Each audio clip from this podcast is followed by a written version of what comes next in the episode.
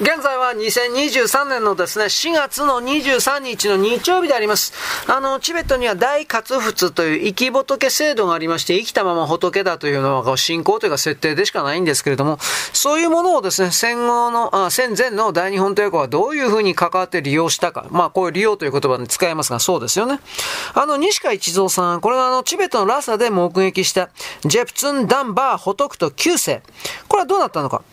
あのー、実はですね、本人のインタビュー記事が顔写真とともに日本の新聞に、毎日新聞に載ってました。これ多分創価学会関係かなとも思ったんですが、2002年の8月19日の毎日新聞です。あの、モスクワ市内のアパートの一室で行われております、あの、町田幸彦特派員による単独インタビューというものが、あの、行われたわけです。毎日新聞でね。で、記事は何があったかというと、ボグド・ゲゲンさん。まあ、これ本名なんでしょうけど、ジェプツン・ダンパ・ホトクト9世。まあ、そういう立場、身分というかそういう、うん、活物ですけれども、1932年にラサでお生まれになった。で、7歳から20歳までデブンテラにいたわけです。これ、ということは西川一蔵さんといたということですかね。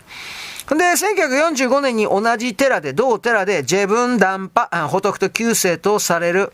いわゆる、あの、12から3歳ぐらいのチベット人の小坊主。これをですね、西川一蔵さんは目撃したというふうにやってんです、言ってんですが、まあこれとですね、あの、内容がぴったりと合うわけです。で、天聖霊道に認定されたというのは、3歳から4歳の頃だと主張しておりますので、1935年、6年頃ぐらいだったことになります。当時というのはダライラマ14世が即位する直前だったんで、摂政が認定に当たったそうです。で、外モンゴルでチョイバルさんによる仏教弾圧が吹き荒れておったために、しばらく発表は控えられていた。で、西川さんの記録によれば、チベット政府が公表に踏み切ったというのは実はノモハン事件があったから、1939年。で、ほぼ3年以上伏せられていたという言い方ではあるそうです。で、成人したジェブツンダンパホトフト9世というのは、デブン寺から他の寺に移ったんですが、25歳の時に嫁さんもらってですね、現族、普通の人に戻ったそうです。で、25歳といったら1957年になります。そうするとラサというのはすでに中国共産党の支配下にありまして、反右派闘争というのは吹き荒れております。で、あのーチベット初の日本留学生のことを前言いました。ツアティティエトルさん。ティエトルさん。この人はまあ、撲殺された路上でね、あの、文化大学名のその辺で。その年なんですけれども、いわゆる生き仏というものを名乗っていたら、もう殺されてしまうというか、そういう時代だったわけですね。で、ダライ・ラーマ14世がインドに亡命した翌年なんですが、1960年。これジェプスンダンパーほどくと9世も後を追ってチベット脱出しました。で、インドのダージリンで14年間、行商だとか農作業の手伝いをしながら、俗人として、普通の人として暮らしました。で、1990年民主化運動が始まっておりましたモンゴル人民共和国で、初の自由選挙で選ばれましたオチルバト大統領から、ダラムサラのですね、チベット亡命政府の宛てに、ジェフツン・ダンバー・ホトフト9世に関してですね、真偽の紹介、本物か偽物か、真偽の紹介があったわけです。で、ダライラマ14世は本物だと確認したわけです。ジェフツン・ダンパさんに関して。だけど、かつての正当な国家元首の転生者であるジェプツン・ダンパ・ホトフト9世の帰国というのは、モンゴルの政府にしてみれば既存のね、俗人の政府ですから、政治的リスクが大きいわけです。まあ、いわゆるあの、何ですかね、死んだと、日本で言ったらちょっと失礼になりますけど、死んだと思われていた天皇陛下が実は生きていて、それが王として帰ってくるということをイメージすればなんかわかるんじゃないでしょうか。だからモンゴル政府からの正式な招待というのはついに来なかったわけです。だジェプツン・ダンバ・ホトクと9世というのは、1999年に、あのー、観光ビザでそっとですね、お忍びでモンゴルを訪問しました。仏教関係者にも事前に伝えなかった、密かに。でも、噂がすぐさま広がっちゃってですね、寺院で盛大な歓迎式典が催されたそうです。先代の初殺生がですね、旋回いたしまして、で、あの、外モンゴルで活フ制度というものが廃絶されて75年後、だからモンゴルにおいて、チベット仏教というのは非常に信仰厚い人々が多かったけれど、それでも75年も経過してるわけです。にもかかわらずですね、こう、そうすごいなと思うけど、でもまあ、ジェフツンダンパー、ホトクとキューさん福井することは、いわゆるなかった。ひとたびは破壊されたですね、あのー、モンゴルの、まあ、モンゴル人たちの国家、国体ですね、国家体制。これは二度と復元されることはないというふうに、まあこれ国家が明言したんじゃないですかね、モンゴル共和国として。で、あの、もう一つは徳王さんですね。あの、モンゴルの。民族指導者の最後という言い方になりますが、1945年8月9日、ソ連の対日参戦に伴ってですね、ソ連外モンゴル連合軍がですね、満州だけではなくて、内モンゴルにも奥深く侵入しました。侵攻しました。で、日本の敗戦とともに、蒙古連合自治政府というものは崩壊して、徳光さんは中国北京に脱出しました。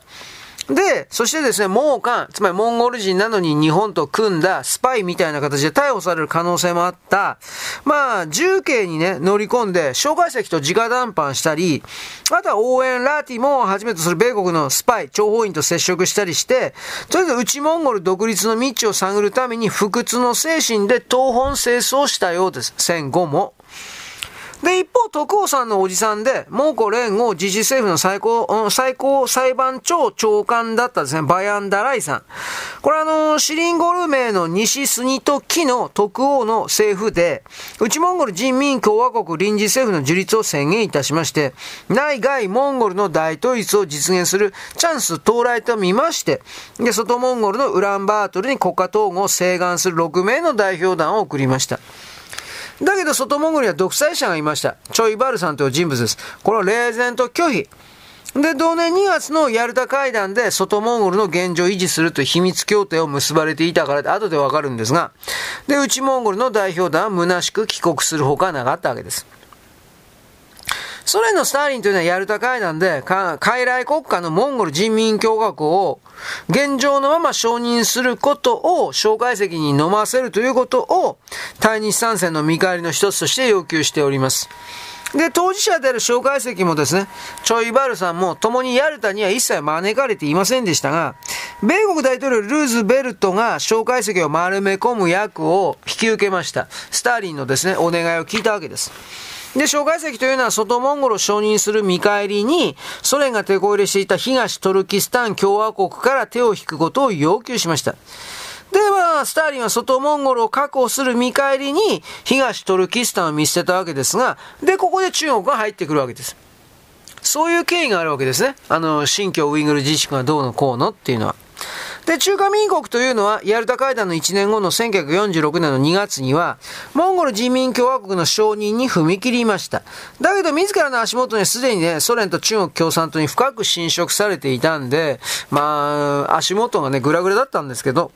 で、1945年の10月、徳王さんのおじさんのバヤン・ダライさんというのは、内モンゴル人民共和国臨時政府の主席を解任されて、で、ウランフという内モンゴル人が公認に選ばれたけど、1ヶ月後に臨時政府そのものを解散してしまいました。ウランフっていうのは、中国、ソ連、コミンテルンが送り込んだ工作員だったわけです。ウラフという名前も共産主義の申し子という意味のコードネームでありまして、その名前というのは、ウンタクという名前のですね、肝心化したモンゴル人、つまり脳みその中の中国人だったモンゴル人。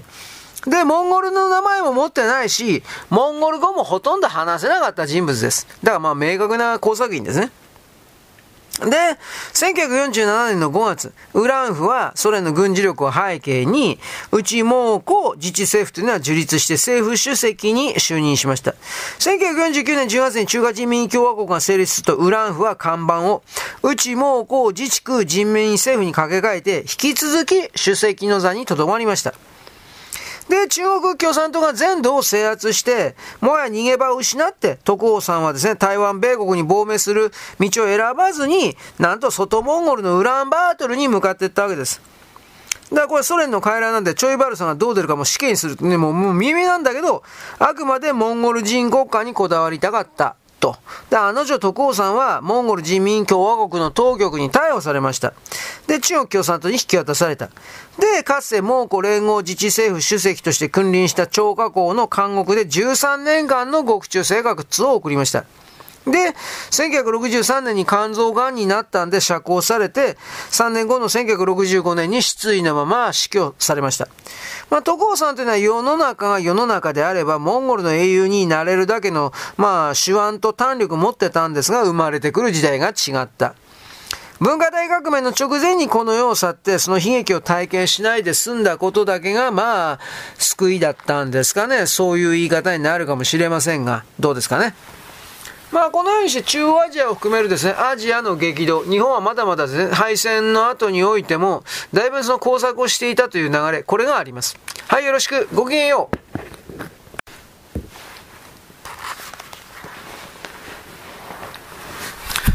現在は2023年のですね、4月の23日の日曜日であります。あのー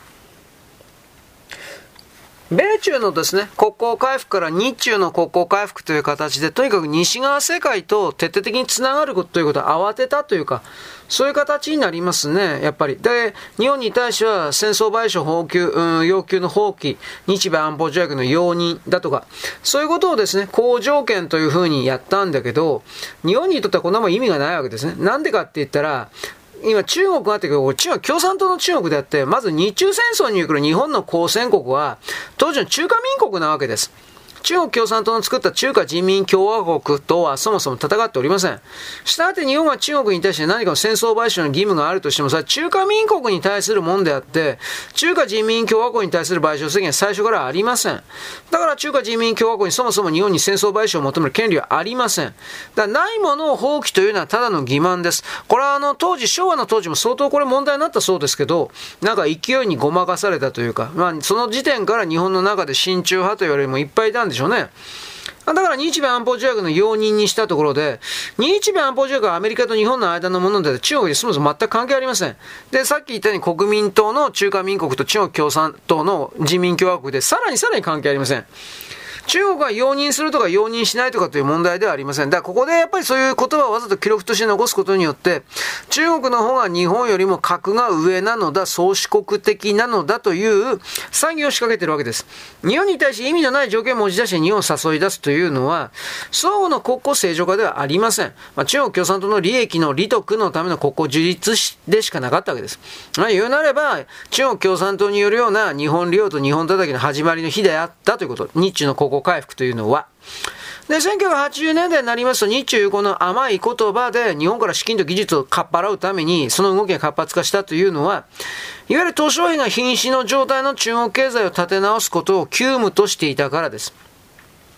故に毛沢東の時代ではガラリと方針転換しまして、改革開放政策を推進しました。で、その戦略の一つは先進国から技術と資金を導入して中国経済成長を起爆剤にすること、泥棒して騙すこと。で、中国経済成長の起爆剤にしてどうするのか。東証費がまず目をつけたというのは技術大国にして経済大国の日本だということ。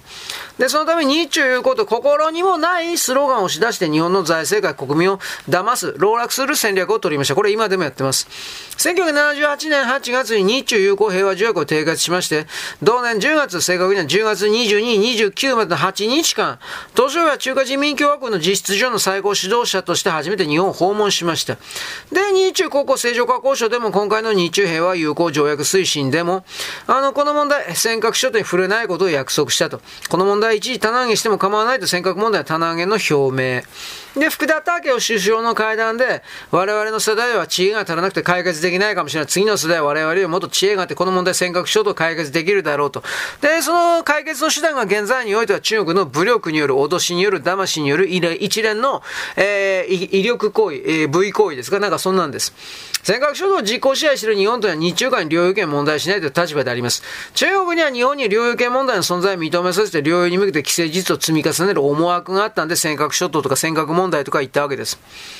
日本政府は波風立てない意味で東証への発言について否定も反論もしなかった。無視した。だからこれがダメだった。その子をつけ込んで中国が棚上げどころか実力行使の現状変更をどんどんと推進してるわけです。軍艦だとかね、戦闘機飛ばして。あの、本当にですね、習近平さん第3期で台湾取って、4期で尖閣と沖縄を中国領土にします。そういうあの、タイムスケジュールとかそれ出てるんで、これを日本人に知らせない、その日本の中の親中派というかマスコミというか、これどんだけ悪辣なのかということことはですね、あなた知るべきです。どう考えたって。はい。で、まあ、図書兵というのは日中間に塞がる歴史問題に関しても一切触れなかった。まあ、歴史問題も性格問題問題も避けてですね、日本のマスコミと国民の交換でアップに努めた騙しに騙した。で、その結果、当時の日本政府日本系は日中いうことバカ、欺瞞に騙されたって甘い言葉と友好態度にまんま、まんま騙されて、中国は喉から手が出るほど欲しかった技術とか資金をですね、東小兵の懐にどんどんと注ぎ込んだ。中国はそれを利用して産業の近代化を図って瀕死だった経済の立て直しにある程度は成功して、その後の経済成長を軌道に乗せることができたわけです。日本に貢がせつつ屈服させるというのは中国の基本方針です。だから、あのー、ある程度ですね、軌道に乗せたんで、歴史問題に言うたら日本叩きを開始しました。1982年6月、当時の文部省ですが、現在文科省、歴史教科書検定において、北、家屋の侵略という言葉が家屋進出に訂正されたという報道が出ました。これ嘘だったんだけどね、侵略を進出に改定されたという報道が出た時、中国政府それを外交問題にして日本に圧力かけました。日本政府は中国の圧力に屈しまして、で、日本の歴史教科書の記述について、近隣国にに配慮しなければならないと近隣諸国条項を取り決めたわけです。こんなもんすぐ廃止するべきです。日本の教科書をどう作るか、これ日本の主権の中の問題です。日本の教科書にどう記載するかについては中国近隣国が配慮しなければならないとんでもない話です。主権の放棄になってます。だから日本政府は中国政府の圧力に屈したままです。これははっきり今からでもいいからやめるべきなんです。やめなければならない。で、1985年8月15日、終戦の日の出来事があります。当時の中曽根さんが戦後政治の総決算をかけて靖国神社公式参拝した日です。で、これは朝日新聞が必要に叩いた。で、中国政府は日本の内政のこの件を政治問題化して様々な手段で日本に圧力をかけました。で、その結果、翌年中曽根さん公式参拝やめました。戦後政治の総決算で取り組みは頓挫。中曽根さんは公式参拝続けると中国という友人では雇用法の立場が悪くなるので断念したというふうに、まあ、発表しておりますが、党の雇用法が失脚しました。だからその後またやるべきだったんですよ。つまり日本を利用するときは思う存分利用して叩くときはととこ、とことん叩くというやり方。鄧小平が編み出した日本対処法というのは現在にいた中国共産党の対日外交の上等手段になり、中国の民間政治も民間経済も国民も一人でも全部これ使ってます。三つがせて屈服させる。あまあ、あの、中華帝国の皇帝政治のやり方そのまんまですね。これは変わってないんですよ、あいつら本当に、精神的に。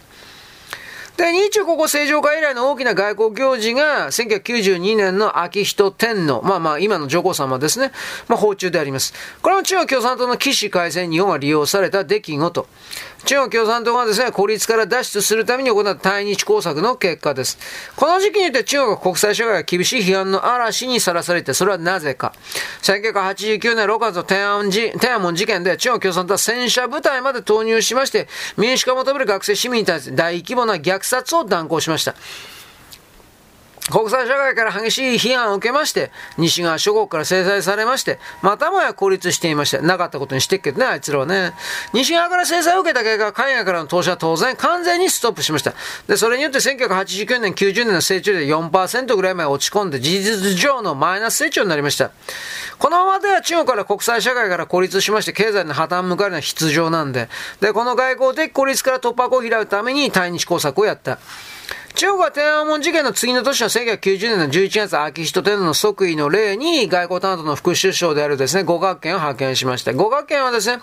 与党の自民党の要人とか野党の要人、精力的に会談を行って対日工作を進めました。で、その結果、五角圏訪日直後に日本政府は天安門事件後に凍結していた第三次円借款の再開を決めたわけです。なんちゅうアホなことをしたんだという。日本は西側諸国の中で中国に対する経済制裁を率先して解除してた愚かな国だったということ。で、さらに1992 2年の4月で共産党総書記の江沢民は日本訪問。で、当時は宮沢喜一です。内閣ですね。天皇陛下の訪中実現させるために大詰め工作を行いました。で、それが成功して日中間史上初めての天皇陛下が中国を訪問することになった。で、この天皇陛下の訪中から江沢民と中国共産党政権は何を得たのか。当時の中国の外交であった千紀新ですね。これ引退後の2003年に外交重機という回顧録出版しています。この中で何書いたか。この時期の天皇訪中とは西側の対中政策を打破するで積極的な効果があった。その意義は明らかに中日両国関係の範囲を超えていた。この結果、欧州共同体、当時は EC、これが同じように経済制裁を解除したという趣旨のことを言っています。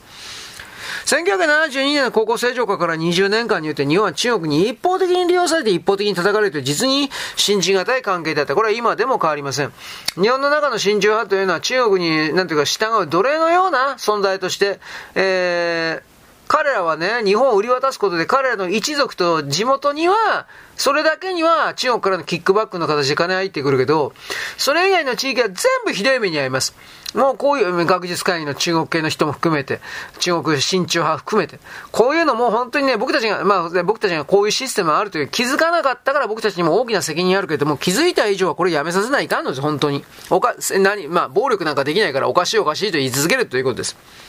まあそれでもあいつは屁のかっぱで何も聞かんけどね、でも言い続けることなんです。まあ、とにかくあのー、中国というのは、日本をね、自分たちのことさて日本は悪魔の国とかってやるでしょもうそれはっきり許せない。今許せないって言って、どうせあいつら変わらんけど。で、それに乗るような日本のマスコミメディア左側も許せない。どうせ変わらんけど。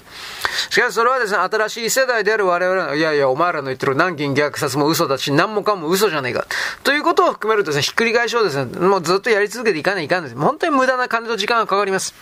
人類世界にね大きな足を引っ張ってる。日本人にとって現行のそれはですね、どう考えたって住居権益じゃん、これ。というのは僕の今のところの結論です。よろしく。ごきげんよう。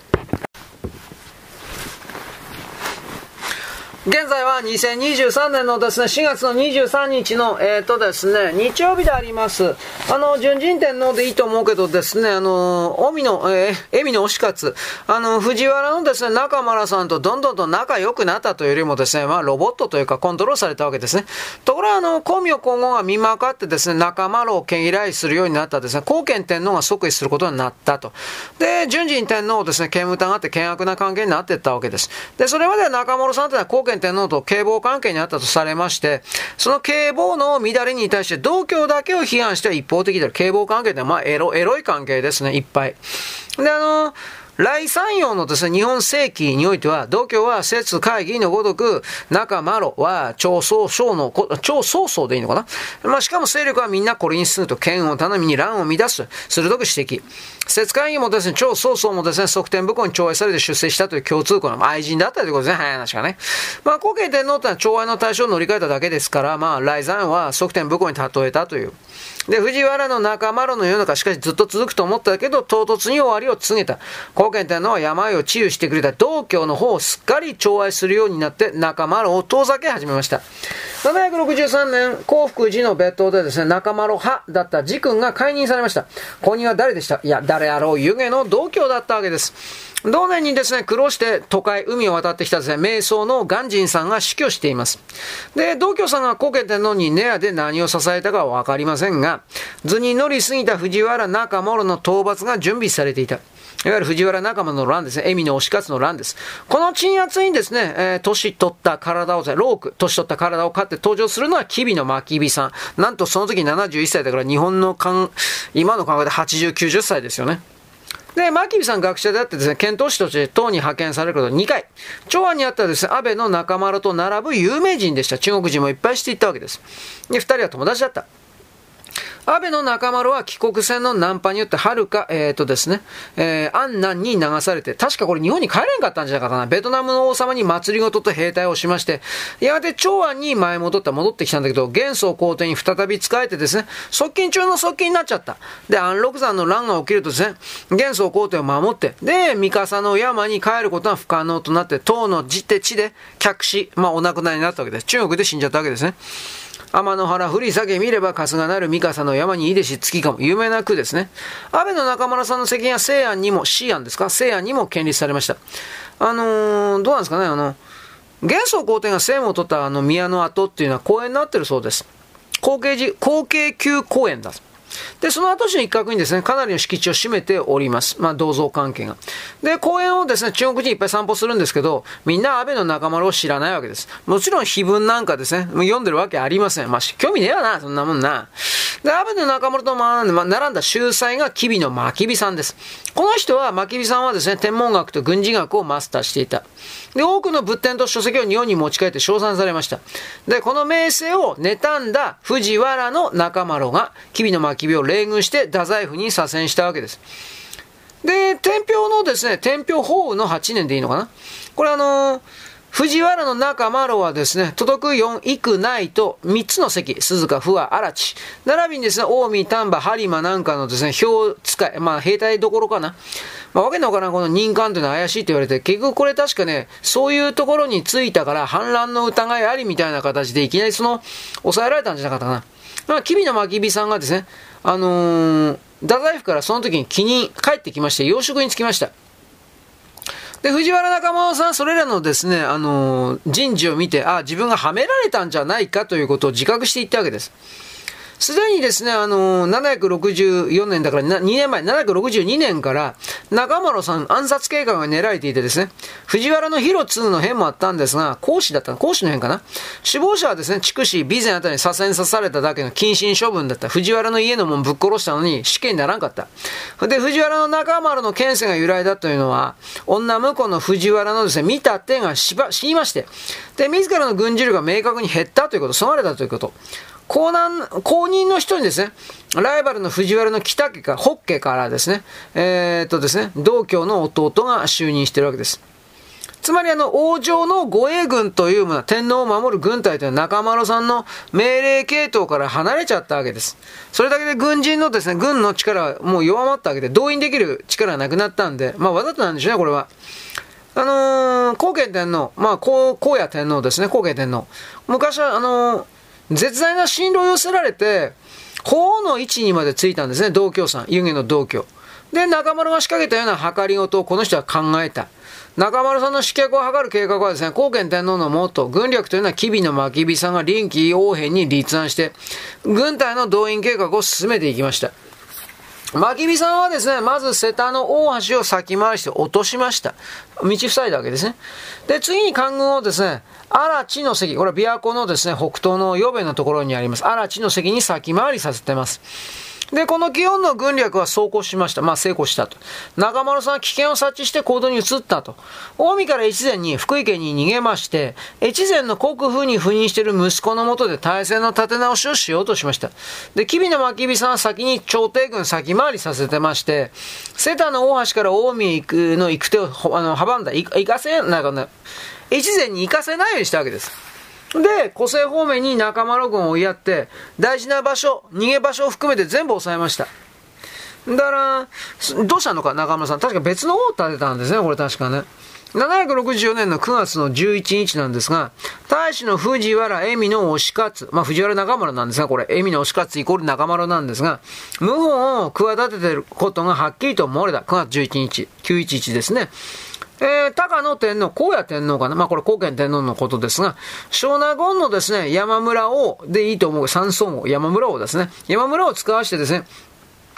中級院、中宮院、順仁天皇のですね、御所の駅の鈴、まあ、あの鍵みたいなもんですかね、門札っていうやつですが、内院、天皇のですね、行事、これを回収しました。ハンコですね。で、押勝はこれを聞いてですね、息子のクスマロラに待ち伏せされて、まずこれを奪わせました。で、天皇はですね、あのー、坂の上、借りたマロとですね、おし、えっ、ー、とね、お鹿の島たりでいいと思うけど、お鹿の島たりというこの人物使わして、あの、息子をですね、ぶっ、あの、なんていうかな、靴の丸。まあ、絵師の、藤原の中丸の息子をですね、射殺しました。弓で行ったということです。